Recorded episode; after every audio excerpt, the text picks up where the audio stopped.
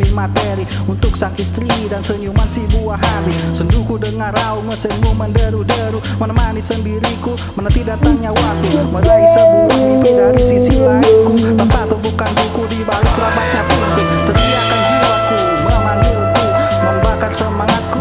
Untuk melaju Menembus pemikiran dangkal otakmu. Yang kerap mengatakan aku tak mampu. Mimpiku mimpimu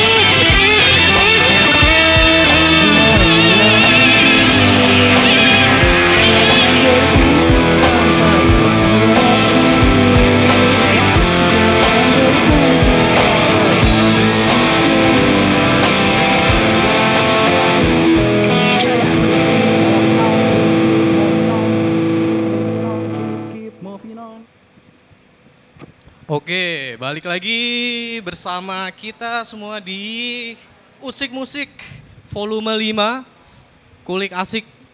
Sekarang kita kedatangan tamu ya.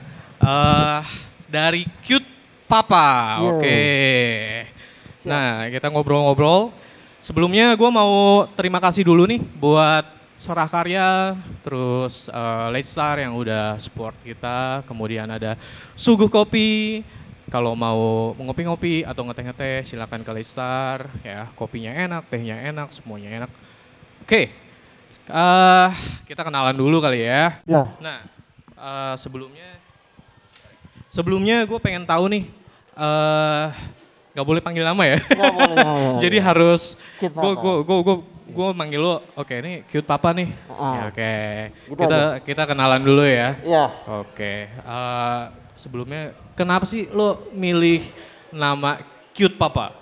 Biar eh, teman-teman yang eh, denger podcast kita atau yang nonton channel YouTube kita tahu kenapa sih panggil cute papa? Soalnya kan eh, kalau dari kalau dari menurut gue ya, cute papa itu seperti lo lo mau me- mengekspresikan diri lo sebagai papa tapi yang cute gitu. Iya, iya, Gimana iya, tuh? iya.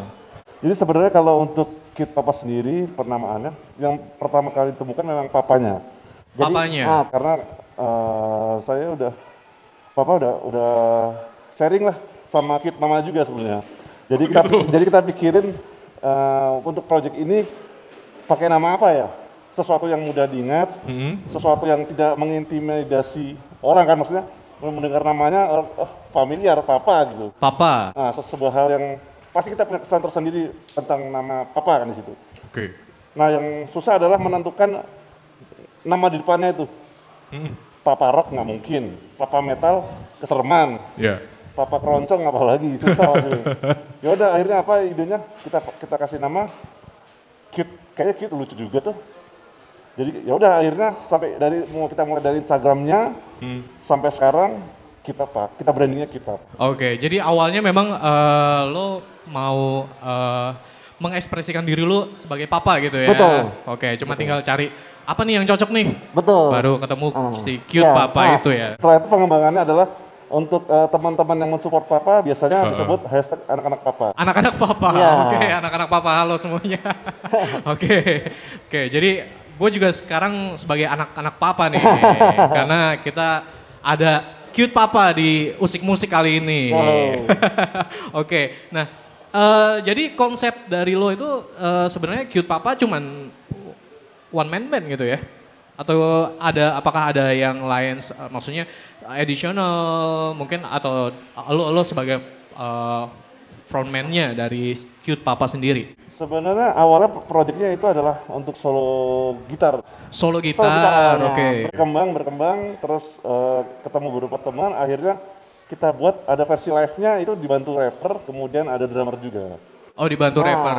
iya, Oke. dibantu rapper. Itu maksudnya jadi eh, lo eh, kolaborasi dengan rapper itu Betul. atau atau memang si rapper dan yang lainnya termasuk di dalam Cute Papa sendiri? Jadi eh, sebenarnya jatuhnya X sih, jadi Kid Papa X M, M Sigal dan Yandi namanya. Oh, Oke, MC, oke. M Sigal itu nama rappernya, kemudian Yandi drummernya. Oke, jadi setiap lo eh, perform atau ya lo manggung di mana-mana, apakah na- ada ada suka ada rappernya yang ikut? Iya, biasanya sih pasti rappernya ikut. Kalau selebihnya ya tergantung budget lah. Oke, oke, oke. Iya, iya, sip, sip, sip. Itu standar. Oke, oke.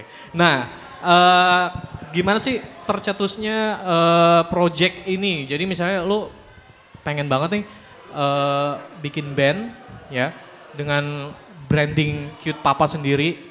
Tercetusnya tuh seperti apa sih? Kayak lo bisa lo ceritakan nggak kira-kira sejarah awal berdirinya Cute Papa gitu? Oke, oke. Sebenarnya kalau untuk berdiri sendiri baru 2018 akhir ya. 2018 akhir. Nah, jadi itu memang kita bikin le- sebenarnya awalnya lebih ke eh, jadi gitaris online doang. Gitaris online tuh maksudnya gimana? Di Instagram, di YouTube, bikin konten Oh, cover-cover. oke oke, selebgram gitu ya? Iya. Seleb- Ya, soalnya soalnya kalau dibilang selebgram masih jauh banget. Tapi tapi eh, pengen ya udah deh eh, pulang kerja pengen ngapain ya? Kita bikin sebuah sebuah produk atau sebuah sebuah proyek yang memang sebenarnya lebih ke online aja. Tapi ternyata di perjalanan marketnya terbentuk. Oh, Nah, jadi, lo awalnya iya. dari eh, konten creator ya? Iya, Konten lu bikin eh, macam-macam eh, main gitar, betul. tapi ternyata pasarnya ada nih. Ya, ternyata lama-lama da- dan ternyata sekarang udah bisa mulai masuk ke pensi-pensi. Oh berarti memang memang cuma tentu aja harus ada di kita selipin trik-trik sedikit. Ada ada yang nyanyi atau lagu-lagunya yang lebih lebih mereka sukai untuk modern zaman-zaman sekarang sih. Oh gitu. Jadi nggak mungkin kalau solo gitar kayaknya lebih apa boring kali ya. Nah, jadi mungkin diselipin tetap ada nyanyinya, ada drummernya dan semua orang bisa sing along. Selipin selipin sedikit melodi gitar oke lah.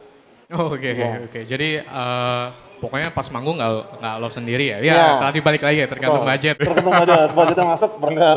Oke. Jadi udah berapa lama nih ya Cute Papa eh, berjalan? Sebenarnya kalau untuk berjalan sendiri itu di 2018 akhir sudah mulai jalan. 2018 akhir tuh Iya, maksudnya eh, Cute Papa sendiri itu bikin kontennya dari 2008 eh 2018, akhir 2018 akhir sekitar atau udah udah mulai manggung-manggung 2018 akhir? Sebenarnya kalau untuk manggung-manggung sendiri di bulan sekitar bulan-bulan Maret, Maret. Bulan Ah, Maret. ah, jadi itu tiba-tiba kita di, eh, kita apa diajakin sama tua 13 ada Yako, beberapa teman-teman hip hop yang ngajakin Oh, untuk manggung oke, di oke. beberapa acara dan ternyata oh asik juga ya ternyata Oke. eh, genrenya genre berbe- berbeda akhirnya memang apa nanti akan rilis albumnya memang ke arah sana juga sih hip hop rock gitu. Hip hop rock. Iya. Oke, oke, oke, oke. Jadi lo udah hampir dua tahun ya? Iya. oh, menjalankan Cute Papa ini? Iya, mau mau jalan betul. betul. Oke, oke, oke. Nah, eh dari eh, selama hampir dua tahun ini perjalanan Cute Papa kira-kira eh, sudah memproduksi apa aja nih kira-kira?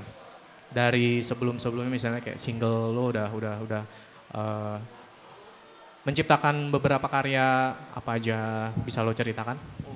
Kalau karya sendiri memang Papa baru ngerilis single eh, Barat Jakarta judulnya. Nanti di akhir akhir Di akhir eh, podcast ini atau atau Iya. di akhir eh, video ini nanti Cute Papa Iya. akan kita akan mainin Barat Jakarta. Barat Jakarta. Barat Jakarta judulnya. Oke. Barat Jakarta. Kemudian nanti di bulan Desember nanti akan ngerilis full albumnya. Ada 8 lagu di situ. Delapan lagu. Betul. Berarti sekarang lagi dalam ini ya proses ya, Proses, proses. dalam proses produksinya Iya, ya. tinggal tag tag vokal. eh, semua instrumen sudah, tinggal tag vokal, mixing mastering udah kelar. Oh oke oke. Jadi eh, lagu Barat Jakarta ini single pertama dari Cute Single Papa. pertama, single pertama. Oh single paling pertama dari Paling Cute pertama. Papa. Oke. Iya. Jadi sambil sekarang udah eh, lagu-lagunya udah udah jadi semuanya. Kak, Maksudnya eh, lagu bagian-bagiannya Oh, sudah, apakah udah sudah, jadi? sudah. Udah udah jadi. Udah jadi jadi, tinggal, tinggal- Tinggal masuk vokal, ya sudah 60% untuk vokalnya udah kelar, 40% doang yang tinggal dirapiin. Sisanya tinggal mixing mastering sih, nggak, nggak akan lama. Oh nggak lama ya, oke oke. Gue penasaran nih sama eh, apa namanya. eh Sebenarnya konsep dari Cute Papa sendiri kan eh, lo sebagai eh, one man band ya kalau misalnya gue bisa bilang dan lo ya lo sebagai frontman-nya juga. Sebenarnya gue penasaran sama gimana sih produksi eh, musik productionnya dari Cute Papa sendiri. Cuman sebelumnya gue sebelum masuk ke situ gue pengen nanya. eh untuk musical influence dari Cute Papa itu apa sih? Jadi eh, lo terinspirasi dari musik-musik dari mana? Dari band apa atau dari penyanyi apa, gitaris apa? Kira-kira dari mana aja sih? iya.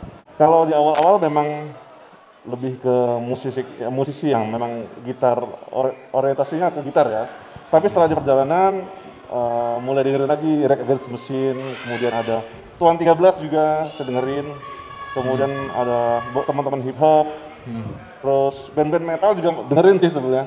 Oh band-band metal Band juga metal juga musik-musik metal dengerin ya? Oke oke oke. Yang lo lo paling suka metal apa? Lamb of God oke. Oh, banyak ba- banyak banget sih. Banyak banget ya. Banyak Jadi apa pun lo dengerin ya metal Iya. semuanya Iya lo. semuanya hip hop semua semua dengerin. Untuk untuk Oke. bisa bikin musik yang seperti itu kan mungkin harus ditambahin ornamen-ornamen apa yang bisa kita ambil. Oke, nah yang lo bilang tadi eh, genre Cute Papa sendiri itu kan hip hop rock ya? Hip hop rock. Nah jadi hip hop itu berarti lo uh, ada unsur rapnya tadi yang lo, Iya, yang betul lo banget, bilang. betul banget. Kemudian rocknya itu lo ambil dari si gitarnya ini. Gitarnya, betul. Oh gitu. Oke oke. Ah, Jadi sem- semua ornamen dari mulai dari pemilihan sound bassnya, uh, synthesizer, terus kemudian ada sequencer-sequencer yang lainnya itu memang memang ambil lebih ke hip hop memang. Cuma bedanya di isian gitarnya sih. oke. Jadi yang membuat musik Cute Papa itu rock itu berarti dari distorsi gitarnya Betul, ya. betul. Oke. Distorsinya lebih ke distorsi apa ya? Kalau gitarnya itu? Sebenarnya tergantung tergantung bagian lagunya juga sih. Kalau yang yang tadi memang bisa distortion. Kemudian ada beberapa lagu kayak Barat Jakarta itu nggak distortionnya nggak nggak tebel-tebel banget. Nggak tebel-tebel banget. Karena kan kita coba single pertama kira-kira kalau lebih smooth, asik nggak sih? Karena kalau bener-bener distortion yang jegreng gitu kan kayaknya berat banget kayaknya kalau di kalau Oh, gitu. di- Tapi Iya. untuk gitarnya sendiri clean juga main juga atau Iya. atau memang harus eh, karakternya nih harus pakai distorsi nih gitarnya atau nggak nggak juga? Sebenarnya semuanya butuh distortion. Di- Karena dalam kalau manggung kan pakai sequencer semua ya. Jadi di situ sudah ada bagaimanapun sudah ada sound rhythm dan distortionnya juga, sound cleannya juga ada di situ. Oh gitu. Ah, ini tinggal nebelin doang. Oke oke oke. So, Oke sebelum gue masuk ke yang bagian eh, gimana sih Cute Papa itu eh, perform di live atau di pensi-pensi ya kan? Sebelumnya gue mau masuk eh, ke proses songwriting. Jadi kan dari awal lo menciptakan eh, komposisi lagu kemudian masuk ke dapur rekaman. Nah bisa lo ceritakan nggak dari awal gimana sih prosesnya Cute Papa nih? Secara Cute Papa itu kan satu orang nih. Nah mungkin teman-teman uh, usik musik juga pengen tahu gimana sih gue pengen kayak cute papa dong. Karena gue sendiri nih, gue pengen memproduksi musik sendiri. Caranya gimana sih? Coba bisa lu ceritain nggak cute papa? Kalau kebetulan kalau memang untuk produksinya, memang kerjaan di semua di rumah. Kalau zaman sekarang kan sudah kita punya sound card, untuk kita punya laptop atau komputer semua udah bisa kita kerjain kan ya. Iya. Kita tinggal mencari bagaimana ide-ide itu masuk, terus kita uh, implementasikan ke ya itu uh, DAW kita. Mm-mm. Sebenarnya kalau papa sendiri sebenarnya lebih banyak dengerin musik-musik hip hop yang lama-lama, kemudian oh ini kayaknya asik nih bisa mungkin ada yang terinspirasi, kemudian papa buat guide gitarnya, terus cari sampling drumnya, isi synthesizer-nya dan lain-lain. Jadi lo eh, pertamanya itu lo menciptakan lagunya itu dari misalnya kan kalau ada yang menciptakan lagunya itu dari judulnya dulu lo cari ini gue mau judulnya ini nih baru lo cip- up- eh, bikin lagunya. Atau lo bikin lagunya kemudian judulnya nanti di belakangan paling belakang Nah, urusan belakang. Eh, kalau memang memang itu memang ada dua dua karakter musisi ya yang memang nyiptain sebuah sebuah tema kemudian baru mengimplementasikannya dalam musik. Ada juga yang musik dulu baru ngejar eh, temanya ya. Kalau papa termasuk yang kedua sih. Oh gitu ya. Iya, jadi jadi eh, lebih lebih gampang bikin musiknya lebih gampang bikin musiknya. baru masukin liriknya. Jadi lo mus- eh, bikin musiknya dulu eh, melodinya masih belum tahu tuh? Kalau- atau lo baru ngekord ngekord aja Iya, Ya, jreng jreng ya, jreng Bi- biasanya nyari dulu chordnya yang enak baru baru baru nebak nadanya kan lebih gampang ya tinggal kita hapus oh ini enak nih Iya, iya. Oh itu udah itu udah apa namanya proses eh, pada saat menciptakan lagu itu lu udah masuk ke sekalian ini ya, maksudnya sekalian lo rekam rekam ya di Ya, komputer gitu betul. ya. soalnya takutnya lupa Oh, oke. Iya, kalau dari save kan nggak mungkin. Kalau Ah. kalau kita bikin guide-nya pakai gitar di, di handphone apa apa, rawan hilang. Takut hilang. rawan hilang idenya. Iya, nanti dan kan mood- begitu. moodnya langsung enak. Jadi mungkin buat anak-anak papa eh, ada beberapa tips sih. Iya. Memang kalau kayak begitu kan kalau papa biasanya langsung aja, walaupun kita nggak mood bagaimanapun, misalnya lagi banyak masalah atau apa, langsung aja dah. Mood kadang-kadang mood harus dipaksa sih. Betul. Nah, dipaksa jadi ketika udah lima menit, oh enak ya, ya udah lanjut. Oh lanjut. Soalnya kalau kita nunggu mood, nggak bakal kelar album deh. Dan gak bakal mulai-mulai. iya betul betul. Mungkin Iya, mungkin harus- banyak yang mengalami kayak gitu sih. Iya, betul. nunggu mood, nunggu moodnya sampai kapan? Jadi harus harus harus pokoknya lo harus ada niat Iya. untuk membuat sesuatu dulu ya. Betul. Biasanya lima menit pertama memang berat sih. Setelah itu enak. Setelah Biasa itu sih. kalau udah dapat uh, selaknya Iya. gitu ya, oke jalan. Jalan, terus. enak tuh biasanya, oke, oke. jadi. Jadi itu sambil uh, bikin guide juga dong ya? ya Guide dasar, kemudian tarik riffnya atau enaknya mana aja dari piano atau synthesizer. Udah. Terus yang uh, di beberapa lagu Cute Papa itu ada liriknya atau memang hanya uh, instrumental musik aja? Semuanya ada liriknya. Semua ada Semua ada liriknya. Nah itu cara mendapatkan lirik-liriknya itu hmm. itu gimana sih caranya dari Cute Papa sendiri? Sebenarnya kalau papa memang basicnya memang eh, dulu memang suka bikin lagu sih, bikin lagu. Oke. Tapi mungkin masih pop-pop Melayu kali ya, jadi masih jauh banget.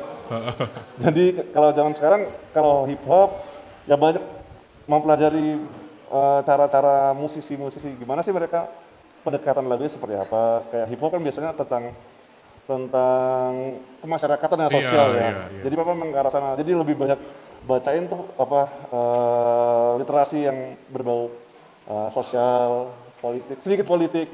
Nggak berani banyak-banyak, ngeri soalnya. Dan itu uh, apa namanya pendekatan liriknya itu lebih uh, memang sengaja dibuat lebih uh, easy listening ya. Betul, betul. Eh, Memang PR-nya adalah membuat bagaimana literasi kita yang sudah ada membuat jadi lebih lebih ringan biar bisa dikonsumsi lebih banyak orang sih. Oh, Itu susahnya. Dan tidak terlalu puitis ya. iya Oke oke oke oke. Jadi lebih bi- biar kena ke kuping orang. Gitu Betul, ya, jadi lebih- lebih gampang karena lebih gampang sekarang kayaknya lebih lebih gampang seperti itu sih. Oke.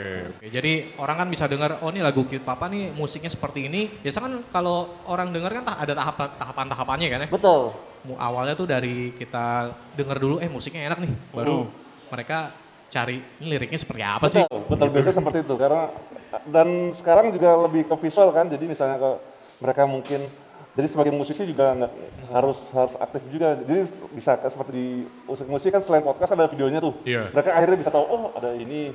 Kadang-kadang ya mereka mengenal bukan karena musiknya juga, kadang ada di video gitu gitu. sangat berpengaruh sih. Oh gitu. Ya karena mata kali ya. Iya visual, Visual lebih ya orang lebih lebih gampang ya. Betul. iya. Setelah itu ke musik, setelah itu mereka suka. Oh oke oke oke. Terus udah semuanya jadi nih, mulai dari proses eh, ciptain lagunya, kata-katanya semuanya udah jadi, kemudian baru masuk ke produksi, Produksi. eh, dapurnya ya, Iya. dari masuk ke dapurnya. Nah itu gimana tuh, apa namanya prosesnya dari awal eh, apa dulu yang dibuat, kemudian eh, instrumennya apa aja, kemudian alat-alat yang dipakai di rumah tuh apa aja, bisa dijabarin nggak? Hmm. Jadi kalau apa rekamannya sebenarnya sederhana banget. Jadi memang benar-benar di rumah. Eh, kalau untuk hampir semua musiknya, untuk musiknya semua dikerjain di rumah. kerjain di Iya, rumah. di studio rumah. Istilahnya tuh kayak uh, bedroom studio. Iya, bedroom studio, home home recording studio Home ya recording, iya. Dengan laptop, sound card. Kemudian kalau untuk beberapa pedal efek distortion, kayak atau pedal-pedal yang pedal wah gitu, papa pakai yang tadi dipakai ada ada paleton, ada pedal wahnya, ada deper M. Itu udah sangat keren. Kalau untuk gitar pakai bagus. Ya semua itu sih maksimal di situ. Jadi awalnya papa bikin guide-nya, cari sound drumnya. Biasa drum dulu kan karena lebih Iya. Drumnya tuh uh, Drum enak cara bikin drumnya tuh gimana? Cute papa. Stan- eh, standar sih tinggal gambar doang kayak MIDI, based on MIDI. MIDI, Nah, ah-ah. Antara di, lebih sering sih digambar biasa, kalau nggak dapat trik itu ya pakai keyboard controller. Semudah itu sih. Oh oke oke oke. Terus udah masuk eh, drum, udah bikin drumnya berarti drumnya gambar ya? Gambar. Gambar. Pasti, pasti. Karena soalnya ya begitu, butuh butuh yang but- kecuali untuk live memang nggak akan asik sih kalau misalnya kalau didengerin via audio dong ya. Kalau live-nya lebih enak. Karena udah Ya, ada live drum, drum ah. beneran kan ya. Oh kadang uh, take drum beneran ya? Iya, makanya Ketika live pasti pakai drum beneran. Oh Tapi kalau di recordingnya nggak pakai drum Nggak, beneran ya? nggak. Oh oke oke.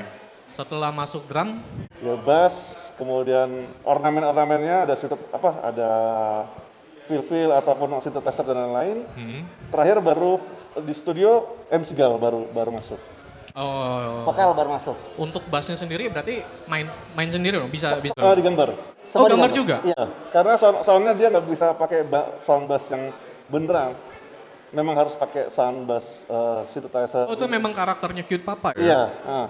Oh oke oke. Jadi eh, semua sound itu kebanyakan ambilnya dari synthesizer Itu ya? rasa semua. Oh gitu. selain mudah murah dan cepat Betul, betul. Jadi kalau buat eh, teman-teman musik-musik semuanya kalau misalnya mau produksi musik sendiri sebenarnya gampang. Gampang banget. Iya, cuma tinggal ya kalau misalnya mu- ya zaman sekarang ya semua pasti udah punya laptop ya. Benar banget. Kemudian yang paling penting itu adalah sound card. Betul soundcard. Nah, kemudian nanti ya tinggal di install install aja tuh ya Iya. aplikasi eh, apa namanya software softwarenya. banyak banget sekarang semuanya. banyak banget sekarang terus kalau kita butuh referensi sound bassnya seperti apa sound drumnya seperti apa di YouTube banyak banget sekarang kan oh sound drumnya ini harus begini nih kita mendekat lebih gampang mendekati dibandingkan zaman kita dulu kali ya Iya. referensi drumnya enaknya seperti apa ya kalau sekarang kan dari YouTube sound drum metal sound drum hip hop seperti apa sih langsung banyak banget tuh Iya. tinggal kita dengerin kita tinggal kita tweaking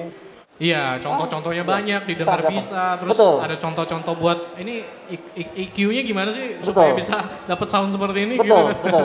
dan lebih gampang lebih enak karena kita ada patokannya kan ya ada patokannya sudah kita dengar di YouTube oh kita tinggal kita tweaking dan untuk nge-tweaking mungkin yang mungkin butuh butuh apa ya butuh effort sedikit tapi kalau udah terbiasa lebih gampang sih paling potong-potong sini insert sini Berarti preset-presetnya semua udah di-save semua atau misalnya nih eh, Cute Papa bikin eh, musik nih.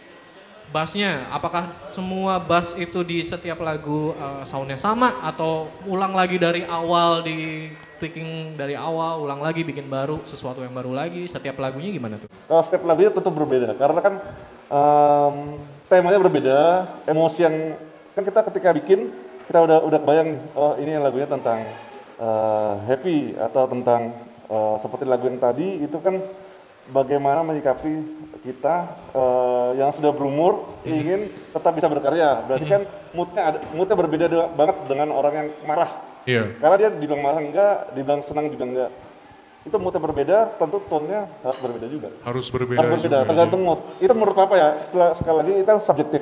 Mungkin ya, implementasi orang juga pasti beda-beda. Oh. Pendekatannya pasti berbeda kan. Iya, iya, iya, Tapi kalau iya. papa sih cocoknya berbeda berbeda. Eh, drumnya lagu yang Barat Jakarta Mm-hmm. tidak akan mungkin sama dengan yang yang barusan tadi bawain karena kan moodnya beda ya. Oh gitu. Oke oke oke. Jadi eh, untuk save preset juga nggak nggak terlalu penting ya? Karena penting, iya. Oh. Soalnya kan udah ada udah ada bayangan ya, sudah ada bayangan, tinggal kita tweaking. Ya kalau udah terbiasa sih nggak nggak akan lama sih. Kesulitan apa sih yang eh, Cute Papa sendiri hadapi pada saat eh, memproduksi musik sendiri di rumah gitu? Biasa kan kalau yang barusan diceritain kayaknya asik banget sih bikin musiknya tuh bikin produksi musiknya asik Iya. banget sih. Gitu kan? Sebenarnya itu yang itu mungkin terlihat gampang, padahal kita pengimplementasiannya ketika produksi berat sih. Apalagi kita udah pulang dari kantor capek, eh, dimarahin bos, terus banyak yang harus kita kerjakan, capek. Ya itu sih lebih Iya. faktor eksternalnya sih, misalnya. Aduh banyak banget yang harus dipikirin, ngerjain, mood, Iya. mood gak mood, harus kerjain deh. Pas besoknya buka lagi foldernya, kok Waduh, hancur, kayaknya kok hancur begini ya. ya, harus- cuma itu nilai serunya sih. Mungkin karena em, sendirian kan, jadi lebih lebih apa ya, lebih enak kalau jadi kalau biasanya kalau zaman dulu kita ngeband kita berlima gitu kan, gitarisnya ngomongnya ini, vokalisnya, kayaknya kurang low deh. Drummernya ini kayaknya kurang ini deh. Itu yang bikin lama sih. Itu yang ya. bikin lama Iya, ya. Pas sendirian kan pokoknya MC Gal eh, tinggal tahu di WhatsAppin draft kasarnya, ya udah. Jadi lebih cepat aja. Lebih cepat aja Lebih ya. cepat. Cuman ya berarti kesulitannya dari segi ini dong ya.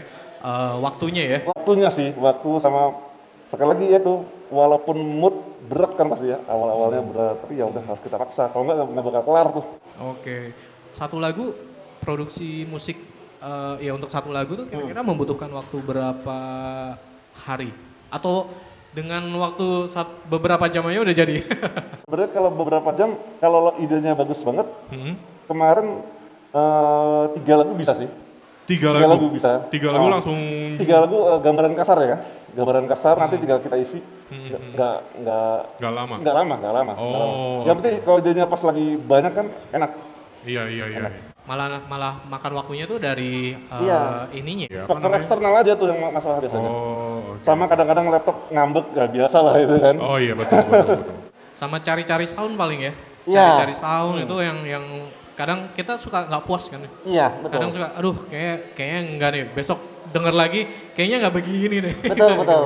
Betul yang lama sih ngasih nyari sound drum bla bla bla. Tapi kalau untuk sound gitar kan papa pakai yang paleton kan. Jadi memang sudah settingannya sudah cleannya cleannya ya ini, distortionnya ini, crunchnya ini. Kalau kalau gitar lebih enak sih karena dia cuma tinggal ngisi beberapa frekuensi kan. Jadi nggak terlalu mempengaruhi moodnya. Tapi kalau drum, bass sama fill layer-layer itu itu cukup banyak mempengaruhi sih Oh. ke mood. mood moodnya Mood- ya, harusnya lagu itu kayak sendiri. groove-nya, soul-nya betul. gitu ya. Oke oke oke oke. Nah, kalau untuk lagu yang Barat Jakarta sendiri, Iya. itu total produksi musik mulai dari menciptakan lagu dari scratch, bener-bener dari eh, mentah sampai jadi, itu berapa lama? Untuk produksinya sendiri di luar mixing mastering itu seminggu. Seminggu. Seminggu. Oh. Seminggu. Oke. Uh, karena memang waktu itu uh, moodnya bagus, terus memang semua udah kepikiran semua. Udah kepikiran Ya, semua, Bikin lagu pertama kan memang pasti lebih lebih itu sih lebih bergelora ya. Oh. Setelah itu kan biasanya agak ngempos ngempos dikit, gitu. biasa itu. Lagu pertama biasanya lebih, wah harus bikin satu lagu nih, lebih gampang. Uh, kemarin seminggu, kemudian mixing masteringnya seminggu juga dibantu teman dari Jogja. Oh dari Jogja. Iya, Oh, oke oke oke oke oke. Nah, terus eh, tadi kita udah eh, ngom- ngomong masalah proses songwriting, kemudian masuk ke dapur rekamannya. Nah, lagu Barat Jakarta sendiri apakah udah rilis? Untuk rilis sudah, Udah. udah rilis. Oh, Sudah dari- rilis di beberapa, eh di hampir semua sih, eh, di Spotify, Jux dan lain-lain. Oh, jadi kalau misalnya anak-anak papa tadi bilang Iya. anak-anak papa ya. Iya, betul, Anak-anak papa papa. mau denger lagu eh, Barat Jakarta dari Cute Papa bisa langsung aja buka Spotify. Iya, langsung ketik cari aja. Cute Barat- Papa. Ah, Kid Papa, Barat Jakarta, langsung muncul ya. Langsung muncul. Oke, oke, oke. Nah, kita sekarang masuk ke apa aja sih? Tadi eh, single-single eh single Barat Jakarta udah selesai, udah dirilis. Nah, sekarang nih yang Cute Papa lagi disibukkan dengan apa aja? selain eh, produksi musik, terus eh, kira-kira akan perform di mana aja gitu? Bisa ceritain nggak? Jadi kalau untuk uh, rencana kan memang Papa akan launching di bulan Desember ya. Bulan Desember. Bulan Desember, awal Desember akan launching full albumnya. Kenapa Desember? Eh, Desember itu bulan yang yang nyantai enggak, eh, sibuk enggak. Maksudnya, Oh, oke. ah, maksudnya secara pekerjaan juga lebih santai kan. Ah, ah. Dan mungkin eh, Desember lebih lebih nyaman aja sih rasanya kalau Desember. Apakah mengejar deadline untuk di bulan Desember atau gimana? Enggak, sebenarnya kalau deadline sendiri nggak ada, tapi memang Papa pengennya rilisnya di bulan Desember, di awal Desember. Kemudian eh, dari situ kan apa ya bisa bisa dikembangin kalau em, jadi selama selama menunggu, selama menunggu se, menuju produk apa menunggu si album itu rilis Papa sementara ambil beberapa job aja sih kalau kayak pensi-pensi gitu. Jadi kita tes drive untuk beberapa lagu itu kita bocorin di situ. Oh jadi udah udah udah sempat dipublikasikan di eh, panggung-panggung di pensi-pensi iya. gitu ya? Ah, Jadi Papa sekalian tester, oh ini kira-kira kira-kira lagunya gimana? Apakah dimainkan ketika live asik apa enggak? Kan terasa tuh ada eh, soalnya enak nggak? Dapat nggak ya? Oh ternyata bagus. Oh, oke. Oke, Jadi di bulan Desember akan rilis satu album Satu album. yang berisikan berapa lagu? Ada 8 lagu. Ada delapan lagu. Iya. Nah itu masih ada beberapa yang masih dirahasiakan atau emang udah pernah dipublikasikan sebelumnya? Belum, eh, yang udah pernah dibuka sekitar dua, dua tiga lagu doang. sih. Tiga lagu Nah, sisanya selebihnya belum. belum ya. Belum. Pokoknya tunggu kalau misalnya mau denger lagu Cute Papa ya, album Cute Papa, tunggu sampai bulan Desember ya. Sabar. Sabar, Anak-anak sabar. Papa sabar. Betul, betul. gitu.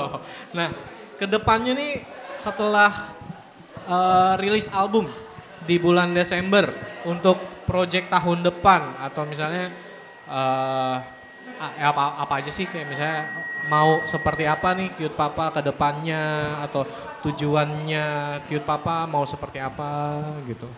Kalau Papa sendiri untuk di 2020 memang sudah ada beberapa planning sih. Seperti tour beberapa beberapa kota, Tour ya? tapi tentu aja week- weekend ya, tentu aja weekend karena kan hampir eh, kami bertiga eh, pekerja, Iya. kaum oke. pekerja. Kita mengerti. Jadi kita harus mencuri tanggal yang tepat. Oke. ya jadi susahnya di situ sih, susahnya di situ. susahnya di, Susahnya di situ. di- oh, ngakalin oh. ngakalin cuti dan lain-lain itu sangat Kerjanya berarti na- ini ya 9 to 5 ya? Yes. Jamnya ya? Iya, Jadi iya. pokoknya selain weekdays 9 to 5 bisa Cute Iya. Papa tampil ya? Betul. Eh, kalau enggak ya ng- ngajuin cuti. Ngajuin cuti. kalau angkanya bagus ngajuin cuti berarti. Tapi rekan-rekan di kantor udah tahu ya? Udah tahu apa? Nggak ada, nggak ada yang tahu. Nggak ada yang tahu. ada yang tahu. Oh, justru itu Cute Papa pakai topeng. Iya, itu gunanya. enggak. Untuk menyembunyikan Iya. identitas dari rekan-rekan di kantornya ya. Iya. Dan cutinya lebih gampang, sakit atau em, demam. Standar banget lah. Jadi emang bener-bener rahasia, Rahasia. identitas aslinya tuh bener-bener rahasia. Iya sih. Gitu. Ya. Oke, jadi selain eh, tur itu tur eh, Jakarta aja, area Jakarta aja ya. Ada di, ada sesuai planning sih eh, kita akan keliling eh, keliling Jawa. Sesuai planning ya. Keliling Jawa. Jawa. Jadi memang memang di bulan November nanti kita akan bekerja sama dengan eh, sebuah Promotor. label label Label. label independen Indie yang, label gitu ya. yang, yang yang lumayan nge-hype. Mhm. Kemarin ada ada pembukaan sih seperti itu. Nanti tinggal kita kita lihat implementasinya seperti apa sih. Oh, jadi keliling Jawa ya, tapi belum tahu kota-kotanya apa. Acara Iya, gitu ya. soalnya kan harus menyesu- menyesuaikan juga ta- dengan tanggalnya kembali. Oh, oke Iya. oke oke. Wah, berarti eh Cute Papa ini udah eksis banget nih sebenarnya ya. Jadi di tahun 2020 nanti Cute Papa juga akan tur keliling Jawa ya. Bulannya masih belum tahu ya. Mulai dari Feb- Februari Maret. Februari Maret. Kalau misalnya teman-teman musik-musik atau anak-anak Papa mau tahu eh, jadwalnya Cute Papa kapan sih manggungnya atau pengen nonton itu caranya gimana? Di Instagram at, eh, at Kit Papa pasti kita share. Kita share. Jadi eh, misalnya di bulan ini ada panggung, biasanya kita akan akan post akan posting. Terus kalau memang ada jadwal yang kemarin kan sempat rame-rame demo ya. Iya, demo. Sedangkan pada beberapa ada beberapa acara di pensi yang di daerah sana kan, Mhm. jadi tercancel. Jadi papa langsung kabarin juga bahwa bahwa papa nggak jadi main sih. Oh, jadi Iya, pengumuman terakhir atau sih. informasi ada Iya, di terakhir di Instagramnya Cute Papa ya? Iya. Oke, yang belum follow langsung follow sekarang Follow. ya di @cutepapa. Iya, at Kid Papa. At Cute Papa gampang, cuma tinggal tulis atau search di Instagram at Cute Papa. Nah kalian bisa lihat informasi-informasi Terkini. manggungnya kapan, kemudian kegiatan-kegiatannya Kegiatan-kegiatannya apa aja apa? sih yang di share di Instagram biasanya? Apa aja? Apa, Apa aja? aja? Kegiatan-kegiatan, tapi bukan kegiatan personalnya Cute Oh, Papa enggak. ya bukan ya? Enggak, enggak. Pokoknya eh, Sama kegiatannya tentang uh, papa dan tim. Oke dan rilisnya juga kapan kalian bisa pantau di Iya. Instagramnya @cutepapa. Iya. Oke, kemudian nah gue penasaran sama ini nih. Tadi kan eh, gue membuka omongan mem- menyembunyikan identitasnya ini dengan topeng. Topeng, betul. Nah, kita belum ngebahas nih, gimana sih, eh, kenapa sih cute papa sendiri itu pakai topeng? Akhirnya pertanyaan ini datang juga. ya. Datang Juga, jadi tadi sebenarnya cuma pembuka aja, selain menyembunyikan identitas dari rekan-rekan kantor. iya. Sebenarnya eh, memang ketika awal-awal papa bikin eh, tanpa topeng kayaknya lebih banyak bulian yang diterima ya daripada Gitu ya? Iya, seperti itu sih. Jadi bikin konten, kemudian apa, aduh. Jadi se- sebelum-sebelumnya itu memang eh, pada saat bikin konten sendiri memang udah pakai topeng. Kalau konten yang pribadi, itu kan tentu nggak tentu nggak pakai nggak pakai apa ya, nggak pakai topeng. Gak pakai topeng. Nggak pakai topeng, tapi ternyata sambutannya ya gitu netizen ya netizen kan maha Iya. maha jago, maha jago pastinya. Jadi komennya komennya sangat tidak asik didengar. Oh gitu, ya ya ya ya. Kayaknya harus sempat hopeless sih. Hah? Kok begini ya, maksudnya Kalau Kayaknya negatif semua Iya, yang didapat padahal- gitu ya. Padahal kita cuma mau main mau main gitar, Mhm. ya udah untuk melepas stres doang kan awalnya seperti itu. Oh, Kata sambutannya nggak bagus, wah nggak asik, wah gini, wah gini, wah gini. Hah? Ah ya udahlah hopeless. Terus akhirnya eh, beberapa waktu kemudian Kit Mama bilang, coba deh pakai topeng, kayaknya lucu tuh. Ya udah akhirnya kita eh, bikin, kita produksi, kita coba sesuai sesuai rekan yang ada. Sebenarnya ini topeng ini kan kayak zaman kita kecil dulu ada tokoh-tokoh, ada beberapa tokoh yang kayaknya ini lucu nih diginiin, ini diginiin. Ya udah akhirnya bikin topeng, produksi kita bikin, dan ternyata jauh lebih diterima sama netizen. Gitu ya? iya, makanya papa juga heran, kok bisa begitu ya? Mungkin mereka lebih nyaman eh, dengan topeng. Maksudnya jadi orang mereka tahu bahwa mereka mengidolakan sesuatu, tapi mereka nggak perlu tahu siapa itu di dia. Sepertinya itu sih.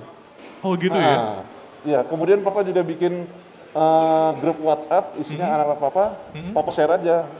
Kalau memang mereka antusias kan pasti silahkan langsung auto, auto join kan, bisa Iya, auto join. iya. Atau ya udah sepi. Eh ternyata malah bertambah terus. Sekarang udah ada 60, 61 orang di situ dari luar berbagai macam daerah dan ya kebudayaan pasti berbeda. Iya, iya. Dari umur umurnya juga beda-beda banget. Lebih ke banyak eh, umur di antara umur berapa tuh? umurnya kalau dari dari itu sih dari SM, SMP sampai awal kuliah sih lebih banyak di situ. Pokoknya ya sekitar umur 12 sampai Iya. 25 ya. atau- betul. Generasi-generasi yang milenial banget lah. Oh gitu. Betul. Ah, da- setelah itu papa pikir ah ya udahlah pakai topeng aja coba dan ternyata progresnya cukup bagus karena mungkin orang jadi antusias ya. Ini siapa sih? Ini siapa sih?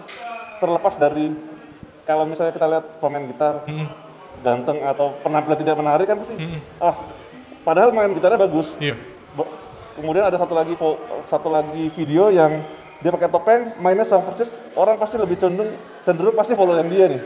Karena tidak ada rasa rasa apa ya? Rasa berat untuk nge-follow dia karena ah kita juga nggak tahu siapa dia, follow Ah, aja lah. Kayaknya iya. lebih enak orangnya. Oh gitu. Penasaran jadi ya. Penasaran. Sesuatu yang penasaran kayaknya jauh lebih baik. Di Indonesia kayak berlaku seperti itu. Oh gitu. Iya. Iya. Oh di Indonesia berlaku seperti Sepertinya itu. sepertinya ya. Kalian netizen netizen. iya. Mungkin kalau pas buka terus pas main juga dengan main yang sama, mungkin mereka tidak terlalu tertarik kali ya. Oh gitu. Iya kali. Oke oke. Jadi cute papa kenapa pakai topeng? Nah, kalian denger tuh. Jadi awalnya dibully, kemudian ternyata sampai Awalnya dibully ternyata netizen ternyata dan lebih diterima kalau cute papa pakai topeng.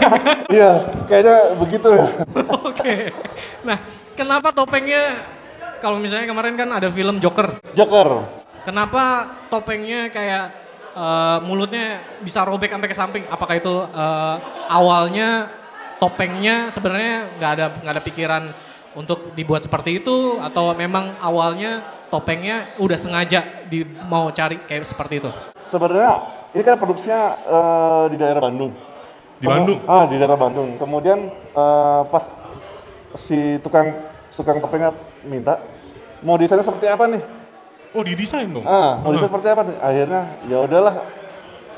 Ya udah dengan kemampuan menggambar yang biasa saja ini akhirnya akhirnya jadilah seperti ini. Jadinya jadinya bagus malah. Oh, ya? Yang biasa-biasanya jadinya bagus. Oh, berarti ya luma, berarti salah kesalahannya mungkin banyak di direvisi sama dia kali.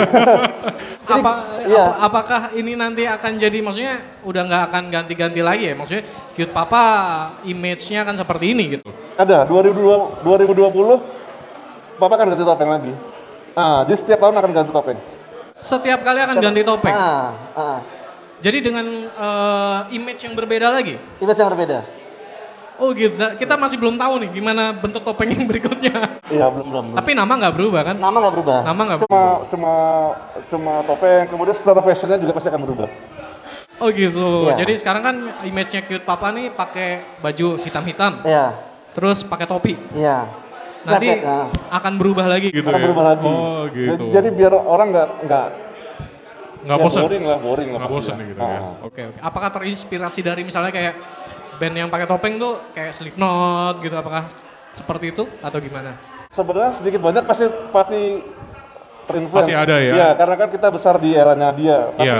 ya agak kecewa ya ada ya, ya belajar juga sih dari mereka ketika mereka sudah pernah buka topeng. Ya udah. Oh, Jimrut begini tuh. Oh, ternyata si Sud begini tuh mukanya.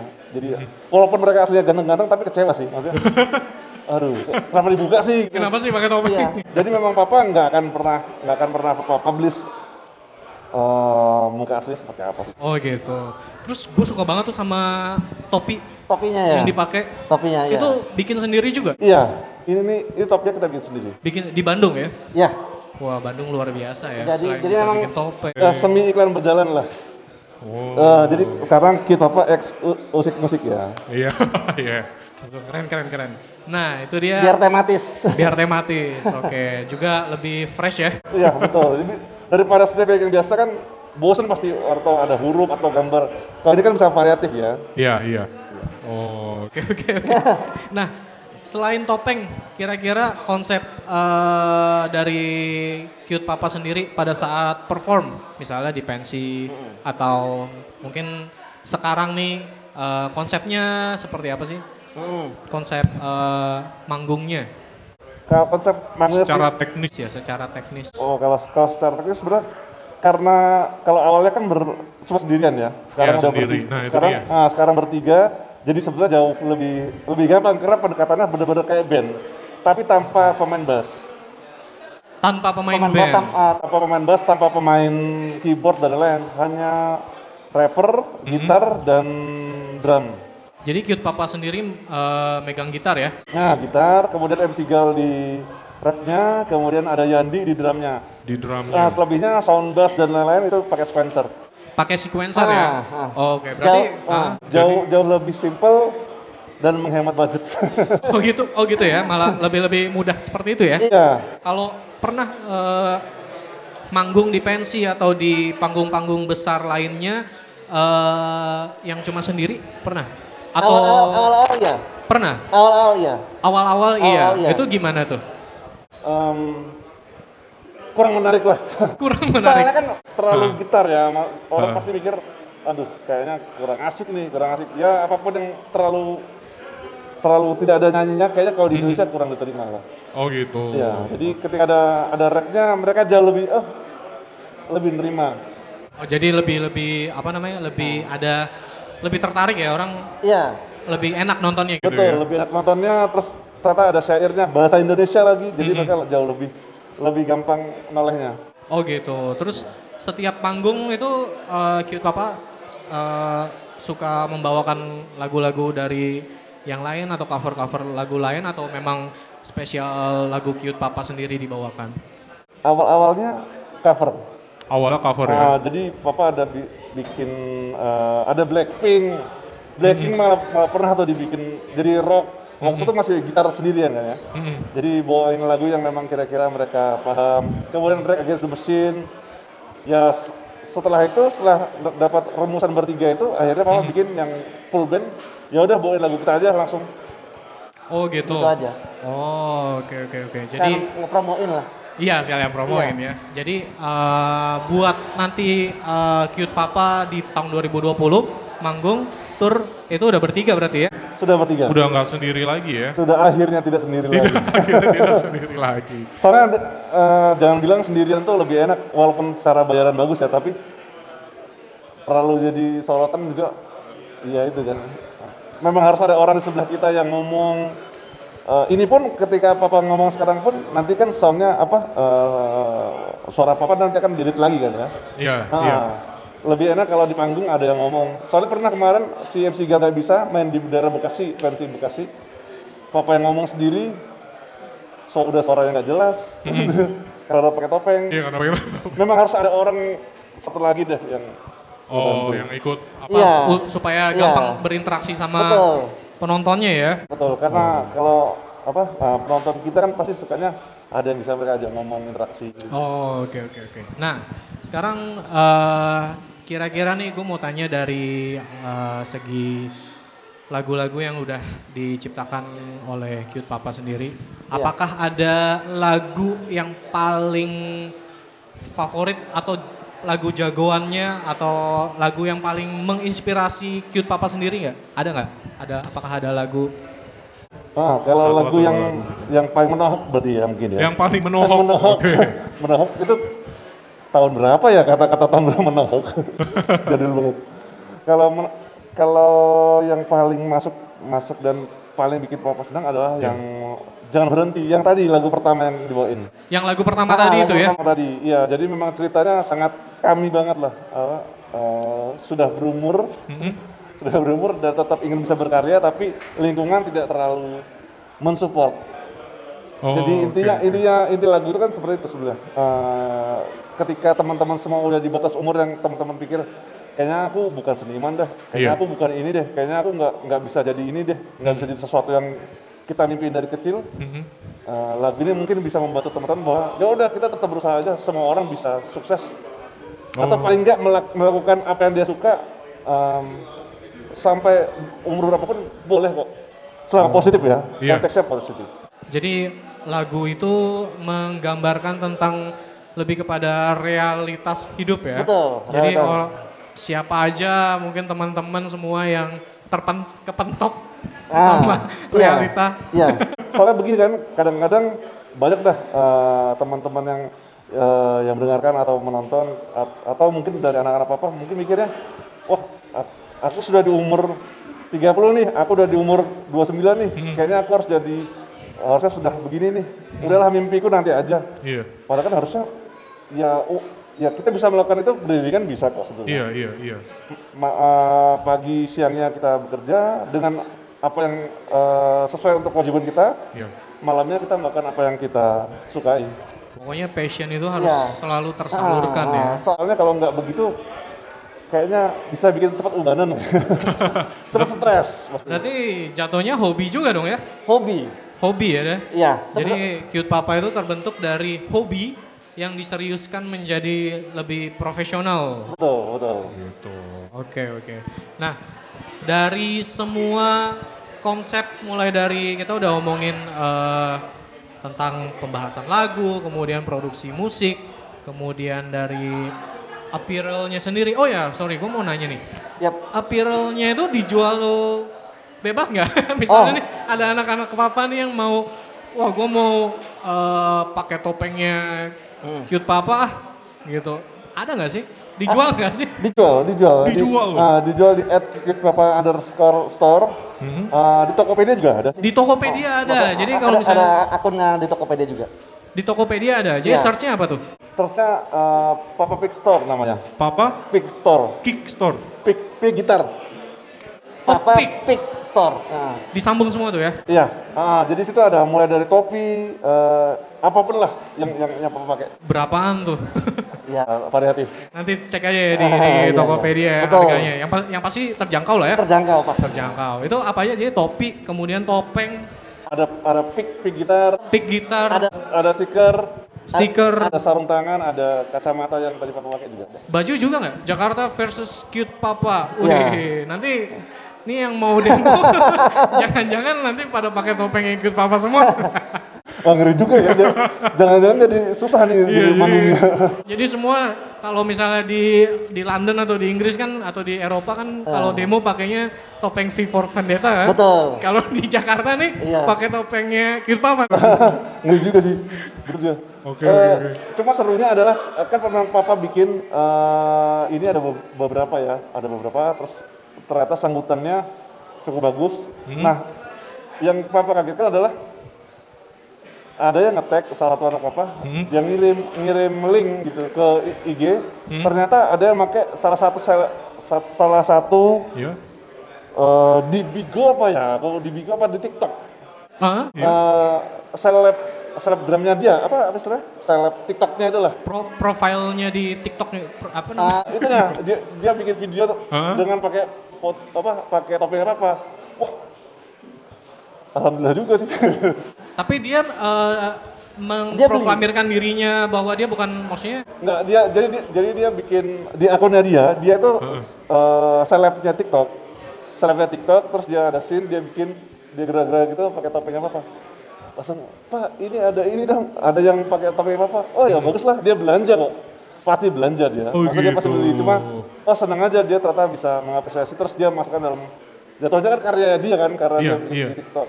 Oh lucu juga nih, siapa tahu bisa merambah ke eh, subscriber atau follower. Iya, iya, iya. ya wah berarti beli topengnya, beli topinya, kemudian masuk bikin TikTok. Jadi itu sudah berarti sudah memproklamirkan dirinya sebagai anak-anak Papa. iya. Cuma, se- cuma ya sedih aja sih kenapa di TikTok ya. Ya nggak apa-apa, yang Ya, penting nggak apa. eh, awalnya nama dulu. Betul. betul, betul, betul, betul sekali. Oke.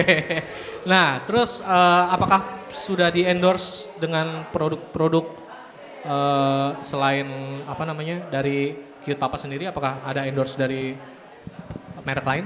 Kalau untuk barang-barang ada. Kalau seperti untuk pedal efek papa, uh, untuk am- untuk pedal wahnya, kemudian pedal drive-nya itu papa disupport oleh Valeton, sebuah produk yang keren banget. Oh, oke. Ah. Kalau misalnya anak-anak Papa atau teman-teman musik-musik mau cari di mana tuh ya? Uh, bisa langsung ke Instagramnya dari @valeton underscore ID. Oke, nanti kita tinggal taruh deh apa namanya linknya ya Iya. di bawah. Gue nggak tahu di mana nanti Mateus Iya. bikin. Ya, pokoknya di mana aja deh. Lo klik deh. Ya atau atau nanya-nanya ke Kit Papa juga nggak apa-apa. Di DM nanti Papa bisa refer langsung ke Valeton. Oke. Jadi nanti gue eh, taruh linknya Cute Papa Instagram, kemudian Tokopedia kalau mau cari apparelnya Cute Papa, kemudian eh, produk-produk atau merek-merek apa aja sih yang dipakai sama Cute Papa. Nanti gue taruh linknya. Matius, lo editin ya. Gue PR-nya banyak ya. beres. PR-nya banyak banget Iya, kayaknya. PR. Oke, nah lagu sebelum kita tutup nih ya. Oke. Lagu terakhir eh, tadi eh, kalau misalnya mau cari tahu informasi tentang Cute Papa bisa langsung ke Instagramnya selain Instagram apa? Apalagi? Uh, Friendster. Friends. Serius lo? Nggak ada kalau kalau kalau untuk Kit Papa semua hanya hanya di Instagram. Di Maksudnya, Instagram. uh, difokuskan di Instagram. Karena sempat bikin Twitter banyak distract, banyak politik dan lain-lain ya. Maksudnya iya, iya. aduh, aduh. Tinggalkan Twitter. Pusing, pusing banget. Instagram. Udahlah Instagram aja lah. Fokus ke situ aja. Facebook nggak ada ya? Facebook ada, tapi itu lebih ke fanspage fanspage nggak ada. Fanpage doang ya. Fanpage doang. Jadi lebih aktifnya sebenarnya informasi Iya. ada di Lebih lebih lebih aktual yang itu. Ya, semua semua informasi eh, mengenai Cute Papa bisa dicari di Instagramnya At Kit Papa. di @cutepapa. Ya. Oke. Jadi usik musik kali ini eh, ditemani bintang tamu eh, artis kita Cute Papa akan menutup eh, Kulik Asik volume 5 Ya. Volume 5 ya? Volume 5 Udah, nih, kita oh, udah oke. udah udah yang kelima nih. Ya, lumayan lumayan, Lumayan berjalan. Ya, Stepnya udah oke banget. doakan. Doakan ya. Dan Keren. sebelumnya sekali lagi gue mau ngucapin terima kasih eh, untuk supportnya dari Serakarya, kemudian uh, Leicester HQ yang sudah eh, menyediakan tempat untuk musik-musik. Kemudian ada Suguh Kopi, ya kopinya enak-enak. Ada Kopinya enak, juga enak, enak, enak, enak. kopinya. Nanti lo harus cobain semuanya, lo datang ke Late Star, lo pesen kopinya, pesen tehnya, ngobrol-ngobrol, kita ketemu ya semuanya. Sekarang kita tutup eh, eh, podcast kita, video kita eh, Kulik Asik volume 5 dari Cute Papa. Ada judulnya? Barat Jakarta. Barat Jakarta.